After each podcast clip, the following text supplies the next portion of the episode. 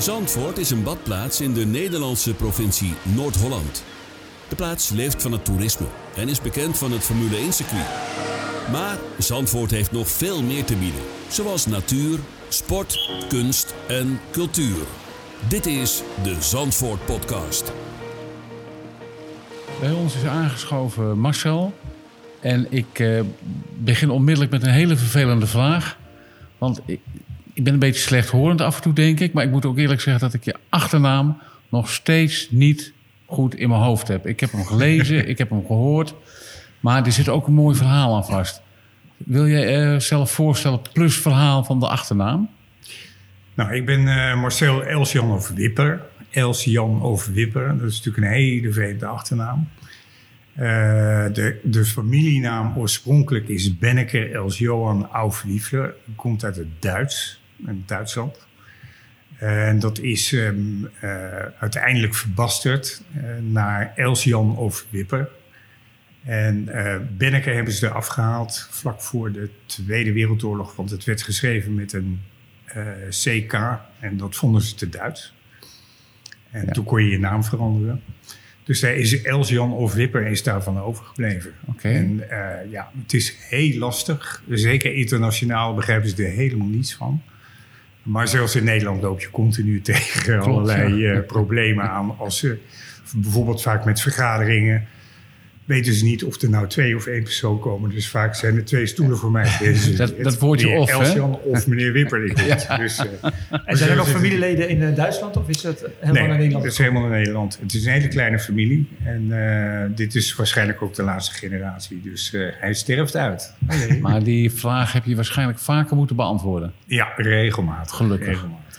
Maar daar hebben we je niet voor gevraagd. Um, we hebben je gevraagd voor de Zandacademie. En een van mijn eerste vragen is dan altijd: hoe is dat zo gekomen? Waarom zand? um, van oorsprong had ik een marketing- en reclamebureau, uh, gespecialiseerd in toerisme en cultuur. Uh, en daaruit is, uh, zijn allerlei campagnes gekomen. En een van de uh, campagnes die ik moest ontwikkelen was voor een bekend drankenmerk, een wodka-merk. Een wodka? Een wodka-merk. Welk merk was dat? Uh, mag je dat zeggen? Natuurlijk. Oké. Okay. Bestaat dat, nog? Dat was, ja, het bestaat nog. Okay. Uh, dat was voor Smirnoff. Ah, ja. Die hadden mij gevraagd of, ze, of ik een, een pan-Europese campagne wilde opzetten of ideeën daarvoor. en dat moest een zomer- en een wintercampagne zijn en moest een relatie hebben met kunst. En bij toeval was ik uh, via via uh, was mij te horen gekomen dat er in Amerika uh, iemand was die zandsculpturen deed. En toen dat, dat vond ik helemaal boeiend. Van jeetje, wat, ik had een paar foto's gezien. En toen dacht ik van hé, hey, dat is misschien een leuk idee om dat te introduceren in Europa. Dus toen ben ik met het idee gekomen om zandsculpturen in de zomer te gaan doen. Waren een hele campagne omheen. En ijssculpturen in de winter. En uh, nou, een hele presentatie gemaakt bij uh, uh, de Board of Directors van Smirnoff Europa. En die zeiden van, nou nee, dit is, hoe, hoe durf je? Want zandkastelen en dat soort dingen meer, dat is voor kinderen. En dat heeft niks te maken met, met de gebruikers van Smirnoff, et cetera. Dus dat is toen gebombardeerd. En eigenlijk uit een soort van uh, ja, frustratie en eigenwijzigheid uh, heb ik gezegd van ik zal ze laten zien dat, dat, dat ze het helemaal verkeerd hebben. Toen heb ik contact opgenomen via de Amerikaanse ambassade uh, met die Amerikaan die daar mee bezig was. En die zei, hè, eindelijk eens een keer iemand die het in Europa wil oppakken. dus nou goed, dat Uh, hebben we toen gedaan. Hij stond binnen een week, was hij, uh, was hij in Nederland. Toen uh, zei hij van, nou oké, okay, laten we wat leuks gaan doen in Scheveningen. En toen zei hij, ja, maar zand is heel belangrijk. Dat was 91, hè? Dat, de eerste... dat was in 1990. Oké. Okay. En hij zegt van, zand is heel belangrijk, want je kunt niet met elk, elke zandsoort nee. wat doen. En uh, dus toen zijn we gaan testen in Scheveningen. En toen bleek dat dus absoluut niet geschikt te zijn. Strandzand is niet geschikt. Strandzand is niet geschikt. En eh, nou goed, ik heb daar natuurlijk een hele studie van gemaakt over eh, de afgelopen 30 jaar. Ehm, maar dat heeft te maken met de, met de structuur, de korrelstructuur. Uh, strandzand is helemaal rondgesleten door eb- en vloedwerking, door het, het schuren. En dat zijn eigenlijk net knikkers, dus dat rolt van elkaar af als je dat probeert te stapelen. En het zand wat wij gebruiken, dat is uh, rivierzand. Ook, ze noemen dat jong zand. Uh, want het heeft nog allemaal scherpe hoekjes en kantjes aan de korrels. En als je dat goed aanstampt, dan klikken die korrels eigenlijk als het ware in elkaar. En daardoor blijven ze dus staan en kun je ook heel hoog bouwen. En dat komt uit de Maas bij ons, heb ik begrepen. Het komt uit de buurt van, de, ja, uit de buurt van Nijmegen. En dat is, uh, het wordt speciaal voor ons geselecteerd op korrelgrootte en op structuur. Dus er is een, um, een, een speciaal computerprogramma geschreven voor sculptuurzand, zodat je het optimale zand hebt. Een heel wetenschappelijke aanpak. Ja, ja, er zit een hele techniek en, en haast een wetenschap achter. We, we zijn zelfs zo ver gegaan in uh, de afgelopen 30 jaar dat we een uh, professor in de geologie uh, kunnen bellen, een Engelsman. En dan zeggen we van nou, we moeten in Indonesië moeten we iets gaan maken. Of in uh, Colombia. Kun jij uitzoeken, want hij weet precies wat, wat voor soort zand we nodig hebben. Kun jij uitzoeken waar we dat eventueel kunnen krijgen. Dus het is niet zo dat je zand vanuit Nederland dat meeneemt naar Colombia? Dat gebeurt wel als we bouwen in het Midden-Oosten. Oh, daar is het zand niet geschikt? Dus woestijnzand heeft dezelfde structuur als strandzand. Het is ook ja. helemaal rondgesleten door wind, winderosie. Zijn ook ja. net knikkers. Maar uh, Arabieren met veel geld die vinden het uh, helemaal super interessant om per vliegtuig uh, het zand over te, te laten komen. En mag wat kosten, hè? Mag wat kosten. tegelijk. Ja. En dat vinden ze leuk. Dus, maar goed, die, die, die geoloog die kan dus echt op, op bijna 50 kilometer nauwkeurig bepalen. Daar moet je iets halen. En uh, als we dan verder gaan zoeken, dan blijkt ook dat daar over het algemeen een zandwinningsbedrijf zit. Omdat het ook gebruikt wordt voor bijvoorbeeld het maken van beton en uh, dat soort zaken meer. Ja, voor bouwstoffen. Dus um, um, er zit een hele techniek achter. Er ja? zit een hele research achter. Dan ga je toch anders naar zo'n uh, sculptuur kijken. Zo'n zo, zo sculptuur kijken, ja, ja, ja, precies. Ja. ja. zand is dus eigenlijk uh, ja, essentieel. Maar het juiste zand is essentieel. Niet zomaar zand. Nee, je kunt niet zomaar zand. Er is, je kunt hier wel met het uh, zand van het strand iets bouwen. Uh, er is namelijk een, een kunstenaar geweest, um, dat was Pieter Wiersma. Die heeft in de jaren 80 heeft hij hier op het Naakstrand uh, zandsculptuurtjes gemaakt. Misschien dat mensen zich dat nog kunnen herinneren. Um, dat waren over het algemeen uh, sculptuurtjes van niet groter dan 40 centimeter. Maar die waren zo super gedetailleerd uh, qua, qua uitsneden. Dat is nog steeds onvoorstelbaar. Elke professionele uh, zandkunstenaar die dat ziet en die zegt van dat is gemaakt van strandzand. Dat geloven ze niet. Oh ja. Dus, uh, maar goed, ik heb daar een heleboel. Ik heb 14.000 dia's van zijn erven gekregen ah. om dat te beheren. Dus uh, ik ga kijken of we hier eventueel met het Zandvoortsmuseum en met HDMZ daar eventueel een, uh, een expositie ik over vind het kunnen bijzonder. maken. Ik hoor het voor het eerst inderdaad. Ja. Ik, in de jaren tachtig was ik een tiener, dus ik had misschien andere... Hij is al meestal op het naakstrand. Ja. Oké. Okay. Ander idee over het naakstrand, uh, Gilles. Oh, dat, ja, dat was zeer interessant als tiener om daar uh, een wandeling te maken. te gaan. maar goed, dat is dus op enig moment is dat een, uh, van een hobby meer, is het ook werk geworden? Ja, want we, je, je, moet natuurlijk zandkunstenaars hebben of mensen ja. die dat uh, kunnen. Um, Wat, of kun je was, zelf zandsculpturen maken? Ik kan het ook. Ik heb helaas een, een uh, ongeluk gehad met mijn uh, rechterarm. En ik heb nu weinig controle meer over mijn rechterarm. Ja. Ehm, dus eh, mijn techniek is eh, echt helemaal weg. Je gaat geen winnaar worden tijdens een wedstrijd. Ja, en met links heb ik helemaal geen controle, dus eh, dat, ik kan het niet. Maar ik kan het nog wel uitleggen. Ik heb, ik heb ook Ja. jarenlang les gegeven aan eh, zowel kinderen als volwassenen. Dus, eh, Want de deelnemers, zijn het allemaal kunstenaars? Of hebben, zijn ze, hebben ze een speciale richting, een zandrichting gekozen? Eh, nee, die bestaat niet. Ehm, eh, het zijn kunstenaars die over het algemeen eh, academisch eh, geschoold zijn, of kunstacademie, of eh, bouwkunde, architectuur. Eh, die zitten er ook tussen. Of industrieel ontwerpers. Ja. Het zijn dus toch wel mensen met, met een creatieve inslag. Ja, klinkt... En, het is voor die mensen die het bouwen niet hun eh, beroep waarvan ze moeten bestaan? Of kan nou, dat ook? bijvoorbeeld eh, Maxim Gazendam, die hier al tien jaar meedoet, die, eh, die is eigenlijk van, van huis uit architect, heeft bouwkunde gestudeerd aan de TU Delft. Maar het enige huis wat hij tot nu toe ontworpen heeft, dat is zijn eigen huis. En voor de rest is hij gewoon jaar reist de in wereld jaar uit al bezig met zandsculptuurs. En daar kan hij zijn vanaf boterham mee 17e. verdienen dus.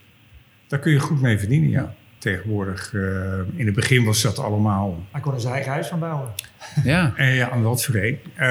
Maar goed. Eh, eh, nee, dat, die mensen die worden allemaal betaald. En die worden eh, ook goed betaald. Dus, En die vliegen de wereld over. die vliegen de hele wereld over. Die gaan overal naartoe. Eh, in de winterperiode hier zitten ze op het zuidelijke halfrond. Dus dan zijn ze bezig in Australië en op. En in de, dan, eh, in de zomerperiode zijn ze, zijn ze hier Ze bezig. zoeken gewoon mooie weer op. Ja, En en, waar dan het evenementen... De sculpturen eh, ook. eh, ja, ja. Dat is vaak in de zomer. Of, eh, ja, precies. en op enig moment zijn jullie in Zandvoort terechtgekomen. Zijn jullie uitgenodigd door iemand van de gemeente? Of zijn jullie eh jullie zelf Hilly aangeboden? Jansen die heeft eh, ons op een gegeven moment uitgenodigd. Dat is vijf Eh, jaar geleden, geloof ik, hè? Dat Nu, is tien jaar geleden, tien jaar geleden. elf jaar geleden. Jullie Jansen zit bij de gemeente Zandvoort Ja. op de afdeling eh, Economie en toerisme. Ja. Ja. Ja, En is nu ook eh En directeur van het... van het ja. Museum. Ja. Ja. Groot animator van het eh, festival. Ja, precies. En, en eh, ja, die, die samenwerking met Hilly, maar met alle eh, mensen hier in, in Zandvoort. Dat is echt. Ik ben over de hele wereld geweest. Maar ik kan echt zeggen dat het hier een warm bad is. En de medewerking die je hier krijgt is echt fantastisch. Ja, Hilly is ook heel Dus- gepassioneerd, hè? Ja, eh, Hilly is natuurlijk iemand die, eh, die weet wat ze wil en eh, die staat ergens voor. En eh, ja, dat is, dat is natuurlijk helemaal prima. En die heeft er ook echt de kans gegeven om het breder te trekken, ook in het museale. eh. dus wij zijn daar heel erg blij mee. Ja. En die gastvrijheid, dat doe je ook op eh, de, de dorpsgenoten zelf, heb ik het Ja, natuurlijk. Ja. Ik heb wel eens gehoord dat eh, de kunstenaars de, de hele dag te eten en te drinken krijgen. En overnachting Ja. waar mogelijk, eh, waar nodig. eh. ja, precies. En eh, voor ons is een graadmeter in hoeverre heeft de bevolking er respect voor. Nou, Ehm, er wordt hier eigenlijk nooit wat gesloopt. nee, hè? Dat viel mij op. Helemaal niet. Nou, op. Behalve ehm, ja, eerste misschien keer, af en toe eens een keer eh, toeristen die dan met een dronken bui erin stappen. Ja. Maar de bevolking zelf komt er niet aan. En eh, dat is voor ons een graadmeter. En dat is nu al tien jaar zo. Ja. We zijn het net voelt dus- echt alsof ze erbij horen. Dat Ja. ook bij Zandvoort, zo voelt Ja. het wel eh, voor mij als Zandvoort. Ja. Maar dit jaar is er ehm, weer een eh, festival, zeg maar. Ja, klopt. Ondanks, eh, wanneer, wanneer is dat gepland? voor dit jaar? Eh, we, eh, ze zijn nu net eh 1 maart zijn ze afgebroken. En 26 april beginnen we weer met de opbouw Oké. van de nieuwe. En wat is het thema dit keer? Het thema dit jaar is ehm, eh, landschap door het oog van de meester. Oh, En dat is gekoppeld aan een landelijke campagne eh, die opgezet is door het Nederlands Bureau voor Toerisme. En waar ook allerlei provincies aan meedoen, ook Noord-Holland. En eh, dat is Ode aan het Nederlandse landschap. oké. En dat wordt internationaal wordt dat uitgedragen. En eh, toen dachten wij van nou, dat is misschien ook wel leuk om dat door te trekken naar de zandsculptuur. Ja. Is er, dan Dus- ben ik het even kwijt. Is er ook een thema Formule 1 geweest vorig jaar? Ehm, nee, er was wel een idee om ehm, in plaats van Formule 1, want daar zit zoveel beperkingen aan voor, voor de kunstenaars. Oh. Dat heeft ook weer te maken met de reglementen vanuit de wereldorganisatie. Merkrecht Eh, en dergelijke. Ja, eh, je, mag, je mag geen merken laten zien. eh, je mag geen ehm, eh, prototypes eh, laten zien van, Nee. van racewagens. Dus je moet altijd maar een beetje... eh, plus dat het... Het gaf veel beperkingen voor de Ja. kunstenaars. zijn. Het zou wel uitstekend eh, aansluiten bij eh, de Formule 1 als die dit jaar inderdaad doorgaat. Nou, wat we, wat we wel van plan waren, was om het thema eh, snelheid te doen. Speed. ja, oké. En ehm, daar konden ze dan eventueel ook de autosport in betrekken. Maar dat hadden ze ook veel breder kunnen Precies. trekken. Nou, dat is eh Het huidige thema is ook vrij breed eigenlijk. Ja. Als je het over landschap hebt, dan kunnen ze Ja, alle kanten op. Ja, En dan krijg je ook hopelijk een gevarieerd eh, ja, daar gaat het om. aantal sculpturen. Ja. Want als je, als je zegt Formule 1 en eh, je krijgt zes sculpturen eh, met eh, racewagens zes staan. racewagens, dan ehm, eh, hebben mensen die hebben het na de, de tweede wel gezien. Ja. Dus eh, vandaar dat je altijd ook moet rekening houden met wat kan de kunstenaar met het thema en wat is interessant voor het publiek om naar te kijken. Dus die, die, En wie eh, bepaalt dat thema? Of wie heeft het thema bepaald? Ehm, Overleg? Of? Dat gaat altijd in overleg met eh, Zandvoort Marketing, met Hilly Jansen van, vanuit het museum, met ons. Gewoon kijken van nou, wat, is, wat is leuk, wat is boeiend. En kunnen we de partijen bij betrekken. Eh, bijvoorbeeld musea die eh, op een bepaalde manier ook thematisch bezig zijn. En nou, ze hebben samengewerkt met eh, verschillende musea, met Rijksmuseum, met eh Escher, met... Er wordt altijd wel een haakje gezocht. Er wordt altijd wel, ja, spelen. zodat je een breder platform Maar krijgt, daar heel sterk in. Ja. vooral. ja, waarin, eh, waarin het gewoon ingebed kan worden. En nou begreep ik ook dat het, eh, het contract, jullie hebben een tienjaarscontract gesloten. Dat Nee, het was een vierjarig vierjaarscontract. Sorry. Dat loopt eh, nu in 2021 eh, loopt dat af. Dus eh, in principe is dit de laatste. En waar hangt versie. dat verder van af? Want wat is de. Hebben jullie cijfers over, de, ja, over het aantal bezoekers wat eh, speciaal naar Zandvoort komt om naar de kastelen te kijken? Ja, nou ja, dat, dat is tussen de 150 en 200.000 extra bezoekers. Dat is ook een keer uitgezocht door Zandvoort Marketing en de gemeente. Maar dan zou ik haast En, zeggen eh, aan Zandvoort. Dat moeten we weer verlengen, dat contract. Of zit het anders? Ja, als het aan ons ligt, Ja? fantastisch. Want eh, wij, wij willen hier niet weg. We, we zien het dit jaar vanuit de kunstenaars en de organisatie... moet dit ook een soort ode worden aan Zandvoort, vinden Ja. wij. Dus niet alleen ode aan het Nederlandse landschap... maar ook een ode aan Zandvoort. Want eh, ja... het- En hoe, hoe, hoe zie je dat? Als een soort van daar zijn we nog met. Ja, zo van een, dankjewel vanuit gehad. ons eh, voor, die, eh, voor die tien jaar. Maar goed, daar zijn we nog mee bezig samen met de kunstenaars hoe we dat, eh, hoe we dat naar buiten ik voor brengen. mezelf spreek, denk ik dat we in Zandvoort nog, nog lang niet klaar zijn. En als je hoort hoeveel bezoekers eh, het trekt ieder Ja. jaar, ja, dan eh, staat het contract zo verlengd moeten worden. Ja, dus goed, wat, wat kunnen wij dat doen? om- zijn meerdere je partijen niet over. En, eh, Maar wat, wat, wat, is het, wat is het probleem? Is het dat geld zoals het altijd is? Of, eh, of is de gemeente Zandvoort toe aan een hele nieuwe uitdaging? Dat ze zeggen, nou, dat hebben we wel gehad. Persoonlijk Eh, niet hoor. Nou, ik denk dat het een combinatie is van eh, sommigen die zeggen van, nou, we hebben hier al tien jaar zandsculpturen gehad en misschien moeten we de totaal andere, over een andere boeg gooien. Ik denk dat dat mee zou kunnen spelen. Ehm, eh, het kan een geldkwestie zijn, ik weet het niet. Maar eh, dat is, dat is iets aan de politiek, dat is lokaal en daar weet ik veel te weinig van. Dus daar, oké. eh, Maar daar ga ik veel jullie gaan wel lobbyen, neem ik aan.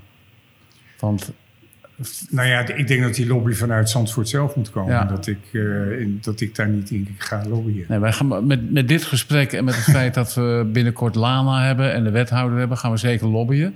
En ik denk, de Formule 1 komt hier ook terug en die heeft hier ook, eh, ik weet niet hoeveel jaren. En we hebben ieder jaar hebben we muziekfestivals, dus dat, daarvan zou ik kunnen zeggen, moeten we iets anders doen. Dus ik zou wel sterk zijn om dit gewoon nog te verlengen, dat contract. Omdat jullie hele mooie dingen maken. En ik, ik kijk ervan op dat er inderdaad zoveel bezoekers zijn. Ik zie heel veel mensen foto's maken. Eh, maar ja, het is wel- natuurlijk verspreid over zes maanden. Uh, Ja. En daardoor ehm, heb je dus, je hebt zeker net als ze staan, dan heb je enorme pieken van 25, 30.000 bezoekers extra per dag. Ehm, maar zeker tijdens het seizoen, eh, dan, dan... Ja, want ik begrijp inderdaad, eh, in Zandvoort wordt geprobeerd om het ook een beetje buitenseizoen te doen, normaal Ja. gesproken. Ja. Eh, om de, Dat de bezoekers ja. te spreiden. En dat lukt volgens mij aardig. En als je Ja. dan toch die aantallen kan halen, dan... Ja, Ja. Ik snap dat de piek in de zomer ligt, dat, dat lijkt me ook aannemelijk. Eh, en dit jaar zal het anders zijn, juist ook vanwege de Formule 1, eh eh, begrijp Ja, wat ik, wat ik begrepen heb is dat Dus ze in ieder geval... verwacht worden weer... eh, Ja, te ze worden eind augustus waarschijnlijk weer, eh, weer weggehaald. Ook omdat ze de ruimte nodig hebben dat die verschillende op elkaar locaties. zit. eh, Ja. Maar ja, zoals nu dit jaar, nou ja, het was eh, allemaal uitgesteld vanwege eh, de, Ja. de, de coronatoestanden. Dus hebben we alsnog wat neergezet in oktober. En eh, nou ja, toen ging het alsnog weer dicht, terwijl we bezig waren. En voor de kunstenaars is het Maar- geen probleem. Ze zijn wel eh, eh, makkelijk voor jou te contacteren voor deze periode. Ehm, Omdat het nu een andere dat- tijd... Op dit moment is- wel, maar ehm, eh, als je normaal praat over de periode april-mei, om dan de kunstenaars te contracteren, Ja, dan moet je echt heel snel, dan moeten we in, in december, hebben we al een soort van Dus omdat we nu in coronatijd leven en de, de reisbeperkingen er zijn. Eh, Ja, maar coronatijd, er zijn geen, of er zijn reisbeperkingen, dus we kunnen dit jaar, ehm, net zoals in eh, afgelopen jaar, ook geen buitenlanders eh, over laten komen. Ehm, maar er zijn een aantal kunstenaars die wonen hier in Nederland. Oké. En dat zijn twee Ieren. Het is een eh, Europees kampioenschap. het is een Europees kampioenschap, dus de, wereldorganisatie, verwacht, ja, de wereldorganisatie heeft eh, de regels iets moeten bijstellen en moeten versoepelen in verband met de pandemie. Begrijpelijk. Ja. Maar er kon doen in ieder geval één, eh, nee, ja, één Belgische, die heeft in oktober ook meegedaan. En twee Ieren doen er mee. Oké. Ik heb... ehm, Dus eh, Het blijft nog een EK. het, eh, we, we houden het voor de laatste keer van de regels toch een. EK-stempel. Ja. Ik heb nog twee vragen. Ehm, de eerste is eigenlijk, onze wethouder heeft eh, onlangs nogal in het nieuws gestaan... doordat hij een van de zandsculpturen, eh, toen het zo vroor... heeft eh, bewaterd, zeg maar... in de hoop dat dat een ijssculptuur zou worden. Was dat een goed idee, vind je? Eh, nou, daar hebben we het uitgebreid achter de schermen over gehad. En, Ja? ehm, hij zei van, kan dat? Ik zeg van, nou, dat werkt niet. Ehm, eh, want normaal gezien, als het regent, dan gaat de regen die gaat ook door de sculptuur heen, wordt opgenomen. Eigenlijk als een soort spons. En dan loopt het aan de onderkant loopt het er weer uit. Ehm, als je dat in een bevroren toestand met een sculptuur doet, dan ehm, zie je aan de buitenkant zie je het effect niet. Want de laagjes die worden opgenomen. En wat er dan gebeurt is dat het eh, water dat zet uit omdat het ijs wordt. Dat drukt die zandkorrels uit elkaar. Ja. Dus eigenlijk Met andere woorden, Hij daardoor elkaar. druk je, hem, Ja. eh, druk je het hele verband eruit. Dus, eh, Dat hadden we even beter moeten organiseren dan, denk ik. nou, Nou, jouw theorie van, is in de praktijk niet. bewezen eigenlijk. Doe het niet. Eh, toen zegt hij, ja, we willen het toch proberen. Ik zeg van, nou ja, prima. Ze staan toch niet meer zo lang. Nee. Dus kijk maar wat het effect is en of ik gelijk heb. Ja. En eh, nou ja, dat bleek dus zo. Ja. Het effect was desastreus. Nou ja, eh, de, Maar was een zijn week voordat ze weggehaald. Ja, twee precies. weken, dus dat, Precies. ja, Maar goed. Dus, Het leek En- beperkt. En het de laatste... sneeuw heeft, dat zie je wel, want dat blijft erop liggen. En dat is natuurlijk contrasterend qua kleur. En dat was op zich wel een mooi Dat had wel een gezicht. effect. Ja. Ja. Dan heb ik nog twee vragen eigenlijk, ik dacht net. Ehm heb je wel eens nagedacht, we hebben in Zandvoort iets- van 40 strandpaviljoens. Heb je wel eens nagedacht over een zandpaviljoen? Ehm, daar hebben we zeker over nagedacht. We hebben een, ehm, een zandpaviljoen gehad ehm, in Scheveningen, maar daar praat ik over eh, bijna twintig jaar terug. Dat was toen gewoon niet te doen, omdat er zoveel gesloopt werd. En, eh, want de, de, zeg maar, laat ik zo zeggen, het bezoekersprofiel van Zandvoort lijkt toch wel iets anders te zijn dan wat, dan wat er op Scheveningen komt. Oh. Ehm, dus dat, dat was geen, geen haalbare kaart. Dat werd gesloopt dan? Ja, Zonde. Wij zijn dus toch net het publiek dan Scheveningen. eh, wel degelijk. Uiteindelijk toch, hè? Ja. Ik wil nooit meer in Scheveningen werken. Al Nee? zouden ze me heel veel geld bieden, maar ik ga nooit meer in Scheveningen. En wat, Dat is wat, wel een wat, is, stellige eh, uitspraak. Ja. wat, wat is het verschil dan? Het is eh, de, hele, de hele sfeer. eh, daar hangt zoveel haat en nijd en zoveel. eh, laat ik zeggen, de, de onderwereld Strijd. en de bovenwereld die komen daar bij elkaar. Ah, om het oké. zo maar te zeggen. Ja, dat, eh dat En in Zandvoort niet zo. eh, nee, dat is voor mij is dat gewoon onwerkbaar. Ja, nou. Laat ik het daar maar op houden. Dat is voor Zandvoort is het eh, heel fijn Voor eh, dat is je wel hier je thuis voelt. Ja, ja. Eh, nou, we gaan het zien, Gert. Laatste vraag is dan, ben ik iets vergeten te vragen? Wil je nog iets toevoegen aan dit verhaal? Heb je nog iets, nou dat moet ik beslist kwijt? Of denk Nou, je dat... op dit moment niet. Ja, ik hoop dat we, eh, Volgend jaar weer eh, dat, we ja. dat we hier volgend jaar weer kunnen zitten. een nieuw eh, precies. En, en, en dat we eh, nog steeds leuke dingen met elkaar kunnen doen. Nou, wij spreken binnenkort alle mensen die erover gaan. De wethouder, eh de Jansen, Lana. Dus wij zullen ons best zeker doen om dit evenement in Zandvoort eh, nog voor jaren veilig te stellen. Ja, want vroeger, heel lang is het zo geweest dat men zei... oh, de zandkastelen in Scheveningen. Dat hebben ze jarenlang hebben ze dat volgehouden. Zelfs toen we hier aan het bouwen waren in het begin... zeiden ze van, oh ja, dat doen jullie ook in Scheveningen. En nu is het eh, de zandsculptuur in Zandvoort. Ja. Dat ze dat automatisch al zeggen, oh, Zandvoort. Dus het heeft qua imago... eh, Ja. heeft het wel bijgedragen, denk ik. We moeten voorkomen dat de volgende stap zal zijn, zijn oh, zandsculpturen in Katwijk. Ik noem maar wat. Dat moet gewoon Zandvoort blijven. Ja, eh, ik ben op dit moment bezig om te kijken, maar niet alleen in Nederland, omdat het een Europees kampioenschap is. Ehm, is er ook interesse in België en in, in Duitsland om het over te nemen. Dat, Dus ehm, dat mag dan beter dan Scheveningen of Katwijk.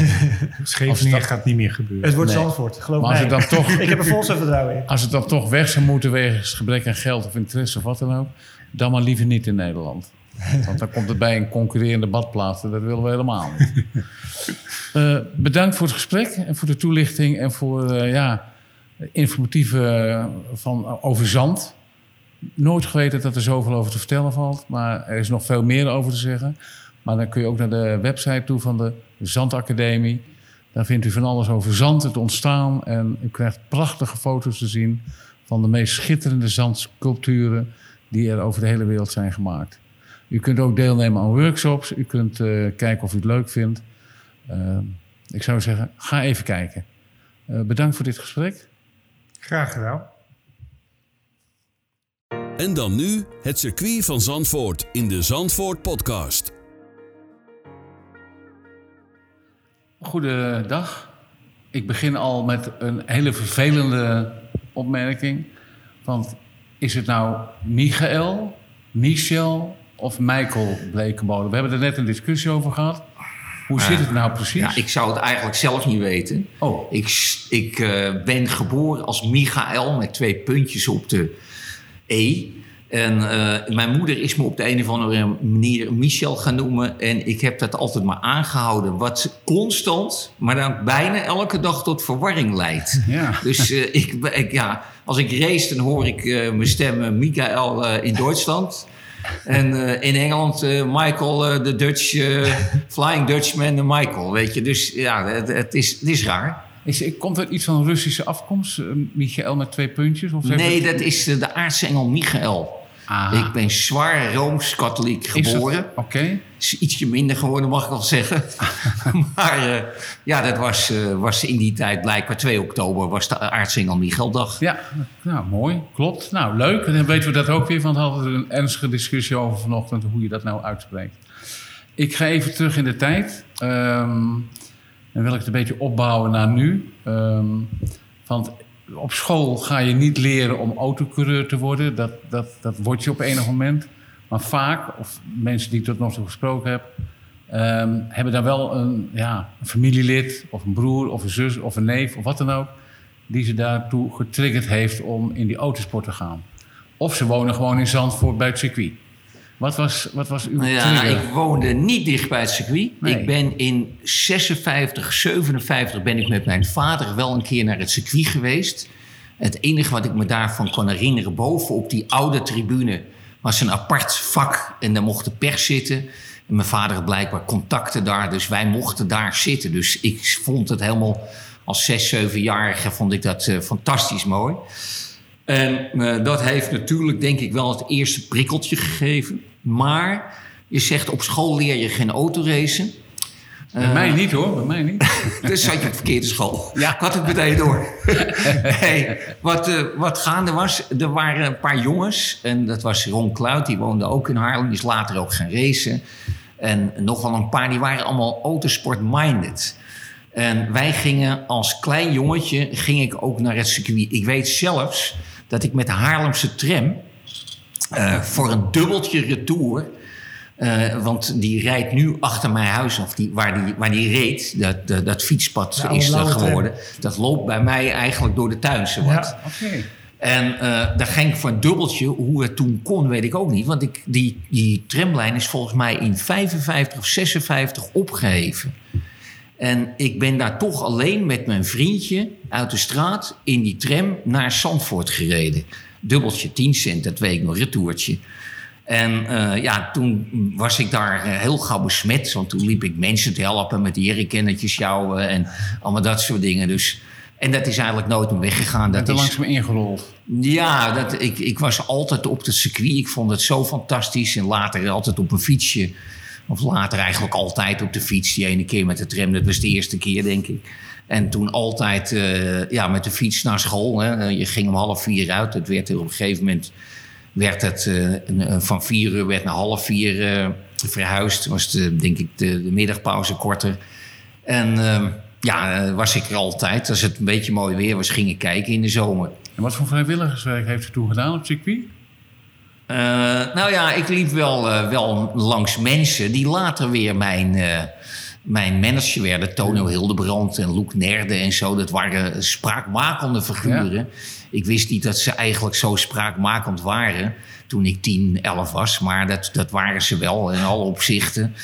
En um, ja, daar liep ik een beetje te helpen. Dan, uh, mag ik even dit en mag ik even dat. Dus ik was gewoon een... Uh, Zo'n ja, een, om te helpen ja, en dat ja. vonden ze prima. Leuk. Maar de grap is dat uh, andere mensen zijn bijna allemaal zo begonnen.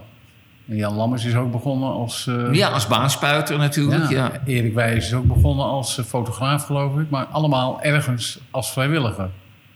Ja, je rolt ergens in. Hè. Iedereen heeft natuurlijk allemaal van zijn beroep uh, wel een, een, een, ja, een basic waardoor het ontstaan is natuurlijk. Dus ja, dat, dat is bijna bij alles natuurlijk wel ergens te traceren... waardoor je er uiteindelijk in komt ja. en invalt, opvalt of hoe dan ook.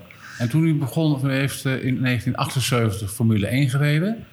Um, ik vraag zo hoe dat, hoe, wat voor herinneringen heeft u aan die race? Ja, ik was in 1977 al op Zandvoort met Formule 1. En uh, ik weet wel, ik, ik uh, ging heel goed in die tijd. Ik won alle, allerlei soorten races. Uh, ik was echt ja, in mijn toptijd. En toen kreeg ik toch de kans om Formule 1 te rijden. Dat was bij John McDonald, ook zo'n omstreden Engelse teameigenaar. En mijn grootste herinnering was uh, hoe die man op zaterdag uit het uh, circuit werd verwijderd door de politie. Want die man verhuurde Formule 1 en mijn sponsoren Vagel en Van der Sluis... die hadden dus ook betaald om in die auto te rijden. Maar die man die was niet helemaal eerlijk. Dus die heb ik spartelend, nadat ik niet gekwalificeerd was... op zaterdagmiddag, ze hebben netjes gewacht. Dat vond ik wel keurig.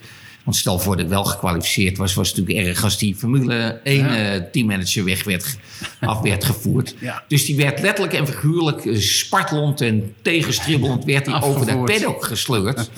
En die heeft hier op de Hoge Weg... Uh, volgens mij bijna een week vastgezeten door een rijder... Uh, een Zweed. En uh, die had, had dat aanhanger gemaakt en die had betaald, maar die had nooit gereden ergens bij een Grand Prix. Dus dat was wel, was wel apart. dus dat, en het grappige was, de volgende dag stond ik op de voorpagina van de Telegraaf, mijn foto. Zo. En daar stond bij gearresteerd. Toen hadden ze de Oh, foto, verkeerde met foto. de sportkar, want ik was niet gekwalificeerd. Maar daar stond McDonald's niet gekwalificeerd op de sportpagina. Dus uh, Ja. dat, was was het- dan nog weer op maandag ook weer een hilarisch dingetje. Dat was het begin van uw autosportcarrière. Ja, maar ik reed al een jaartje of eh sinds 71, maar het was wel apart Maar natuurlijk. toen werd het wel duidelijk. eh Telegraaf werd toen natuurlijk ook door eh, heel veel mensen gelezen. Dus u stond gelijk in de belangstelling. Ja, maar sowieso als je Formule 1 gaat rijden, ook Ja. in, in 77. En ik, dat is nu niet meer, maar in eh, de aanloop eh, in 75, 76 had ik vreselijk veel publiciteit. Ik heb recent nog met Co Dijkman, de man die altijd de race sportverslagen deed voor de autosport in de Telegraaf, heb ik een keer op zolder bij mij de boel eh, bekeken. Nou, kubieke meters krantenknipsels. Dat was echt ongelooflijk. En daar zat heel veel bij van de Telegraaf. Dat was nog in die tijd. Je kwam op de televisie, Sport en Beeld kwam je. Eh, dat was toen, toen in die tijd. Dus dat is nu allemaal minder. We hebben nu alleen eh, Max. En eh, we hebben heel veel goed talent in Nederland. En helaas komt dat niet zo naar voren meer. Ja, want dat hoor je inderdaad wel veel, dat er veel talent rondloopt. En Ja. rondrijdt vooral. Maar eh, ja, Ja, de aandacht ja, die gaat winnen ook. Hè. Ik bedoel, de grote zie- man tegenwoordig. Ziet aan mijn zoon, hè, Jeroen, die eh, race over de hele wereld. Hij zit nu ook weer in de raceauto. eh, mm, ja, Op nou, nu moment. nog niet, bijna. zes uur tijdsverschil. Hij zit in Sebring. En hij is daar alweer eh, twee weken, want hij heeft vorige week weer geraced daar. Dus die is constant bezig. Maar daar zie ik ook, die had vreselijk veel publiciteit. En het is eigenlijk de laatste, nou, bij die vorige recessie die we hadden, is er allerlei verschuivingen eh, hebben er plaatsgevonden bij de media. Eh, de mensen moesten weg, eh, Ja. allemaal stagiaires. En toen is eigenlijk die hele nationale autosport is qua publicitaire uitingen op Dat is een moeilijke periode geweest. Hè? Heel veel sponsoring is weggevallen in die Ja, tijd. ja En, dat is eh, behoorlijk 2010, merkbaar geweest. 2012. Ja. Maar Ja. ik wil eerst nog even terug Ja, naar sorry. 1978. De, uw eerste F1. Wat heeft u daar nog voor herinneringen aan? En met wie, wie waren de bekende namen die toen meededen? En, Eh, ik had eh, twee eh, managers eigenlijk. Nou, eigenlijk drie. Dat was ook mijn probleem. Gijs van Lennep ging me begeleiden op het circuit. Die kwam natuurlijk net uit de Formule 1. Eh, ik had Twan Heesmans, die deed samen met Tonio Hildebrand. Twan Heesmans ook een gerenommeerde rijder. Die was toen wel... Nee, die reed toen nog net. En ehm, eh, met Tony Hildebrand samen gingen ze mij begeleiden. Maar die waren ook wel redelijk uit op eigen winstbejag. Dus eh, dat, het, het klinkt wel eh, dat je dan een supertalent bent als je drie begeleiders hebt. Maar eh, hadden zij er ook belang bij om dan... Ja, kijk, er bleef natuurlijk hier en daar wat aan de strijkstok hangen. Hè? Want al, ja, een badge, badge op je overal, die bracht toen 25.000 gulden op. En nu is het onbetaalbaar. zet maar een badge bij. Max. commercieel belang ook om... Ja, die hadden absoluut commercieel belang en vonden het ook leuk. En ook alle publiciteit die we eromheen hadden. Je kwam in een praatgroepje op de televisie. En dus het was absoluut wel een hele aparte tijd. Ja. Ehm, voordat ik naar Zandvoort ging, ging ik rijden in, eh, op Goodwood. Op een Op? Dat is een eh, Engels circuit, Zuid-Engeland. Eh, daar zit nog steeds elk jaar, want het circuit wordt niet meer als dusdanig gebruikt, want het is te gevaarlijk. Zeker in die tijd was het ook gevaarlijk. Maar toen moest ik eerst komen testen op dat circuit. Dus ik kwam niet uit razendsnelle auto's, maar ik kwam uit gemiddelde klasses. En eh, ik stap in die Formule 1. En ja, ik voelde meteen thuis. Het was niet. eh, kijk, je went er meteen aan. Ook als je nu in een Formule 1 zou stappen, je went vrij snel. Kijk, die laatste secondes is natuurlijk moeilijk. En zeker die laatste honderdsten. Maar eh, ik stap in en ik ga rijden. En ja, de, de vonken vlogen er vanaf. Want mijn rondetijden waren gelijk, gelijk binnen 10 rondjes heel goed. Nou, ik moest binnenkomen na een rondje of 10, 11. En eh, John McDonald, de teammanager toen, die dus later ook op Zandvoort gearresteerd werd, maar die eh, zegt: Wil jij dood of zo? ik zei: Nou, dat was niet echt de bedoeling vandaag, maar misschien een andere keer. Dus hij zei: Nou, als je zo door blijft rijden. Dan gaat dat niet, gaat goed. niet goed. Ik zei, ja, maar ik ben niet gespind. Er is niks aan de hand. En ik heb het allemaal onder controle. Hij zei, ja, maar doe even voorzichtig. Je rijdt in een Formule 1. En in die tijd was het natuurlijk levensgevaarlijk. Het was, ja, de Ja, auto dus- waar ik in reed, hè, die, die, die was in Zandvoort ook natuurlijk eh eh, verongelukt. Diezelfde auto. Eh, er is heel veel misgegaan. Ik heb ook met mensen staan te praten zo. En, en een kwartiertje later waren ze dood. Dus eh, het was wel een heftige Heftige tijdje. sport, ja, zeker. Ja, U was toen 25, hè? sorry.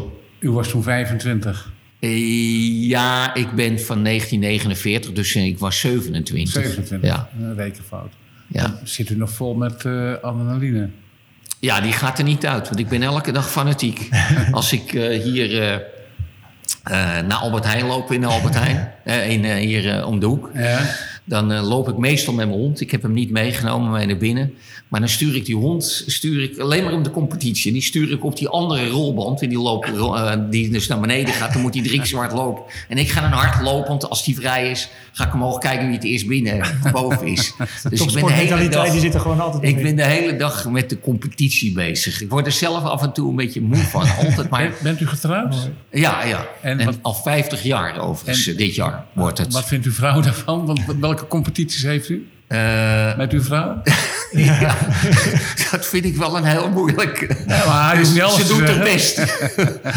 nee, ik ben, ik ben 50 jaar getrouwd. Dus, Ja, eh, gaat wel de- goed dus. De, ja, ze heeft natuurlijk ook de tijd meegemaakt dat ik letterlijk en figuurlijk eh, iemand voor de deur had staan als je Formule 1 reed.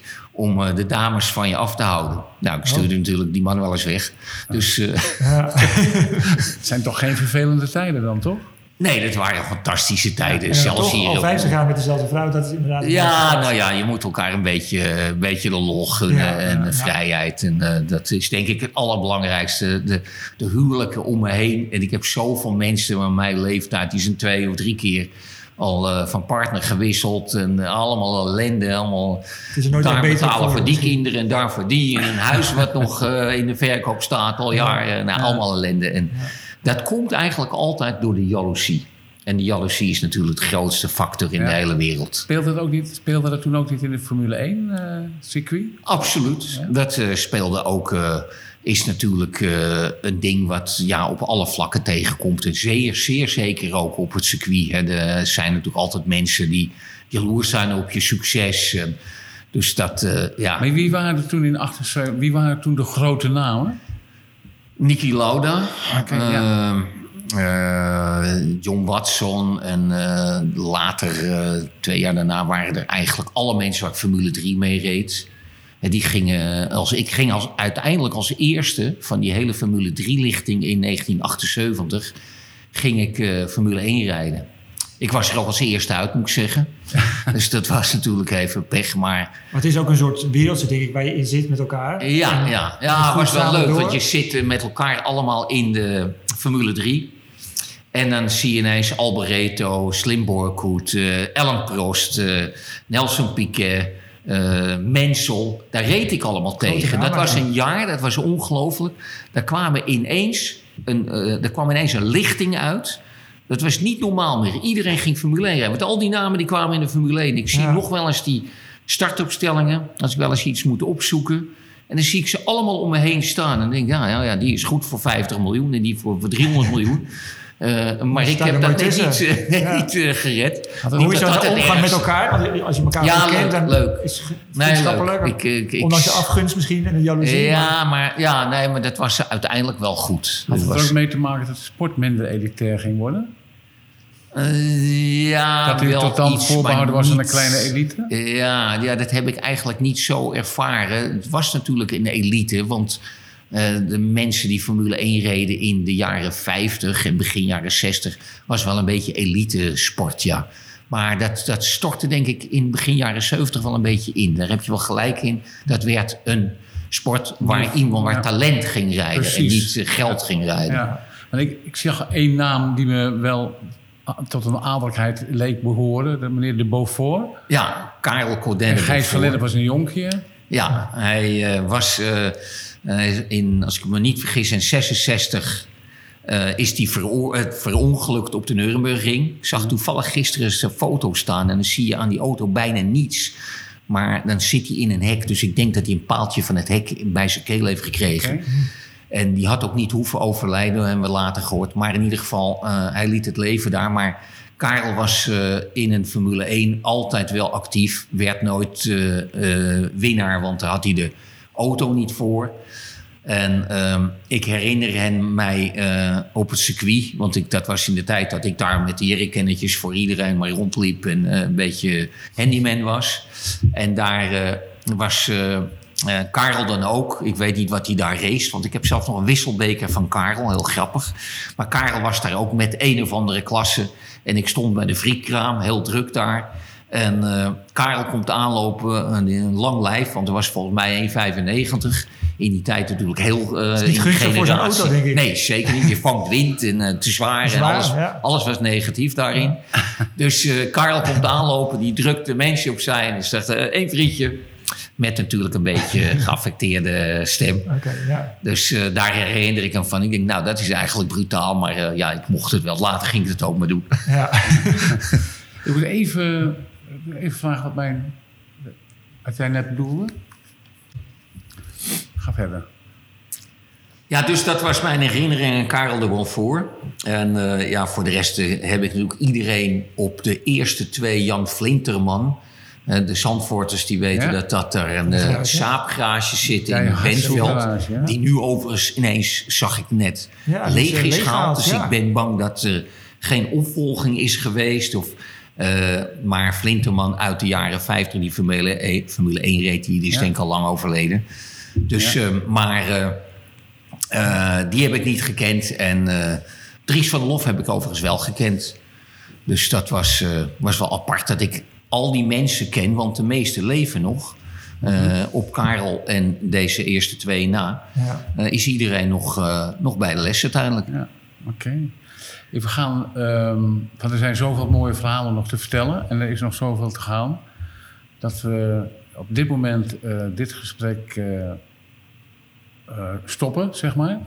En dat we in een andere gelegenheid verder gaan met andere okay. verhalen. Kom graag een keer terug. Ja, oké. Okay, heel graag. Dit was alweer het einde van de Zandvoort podcast.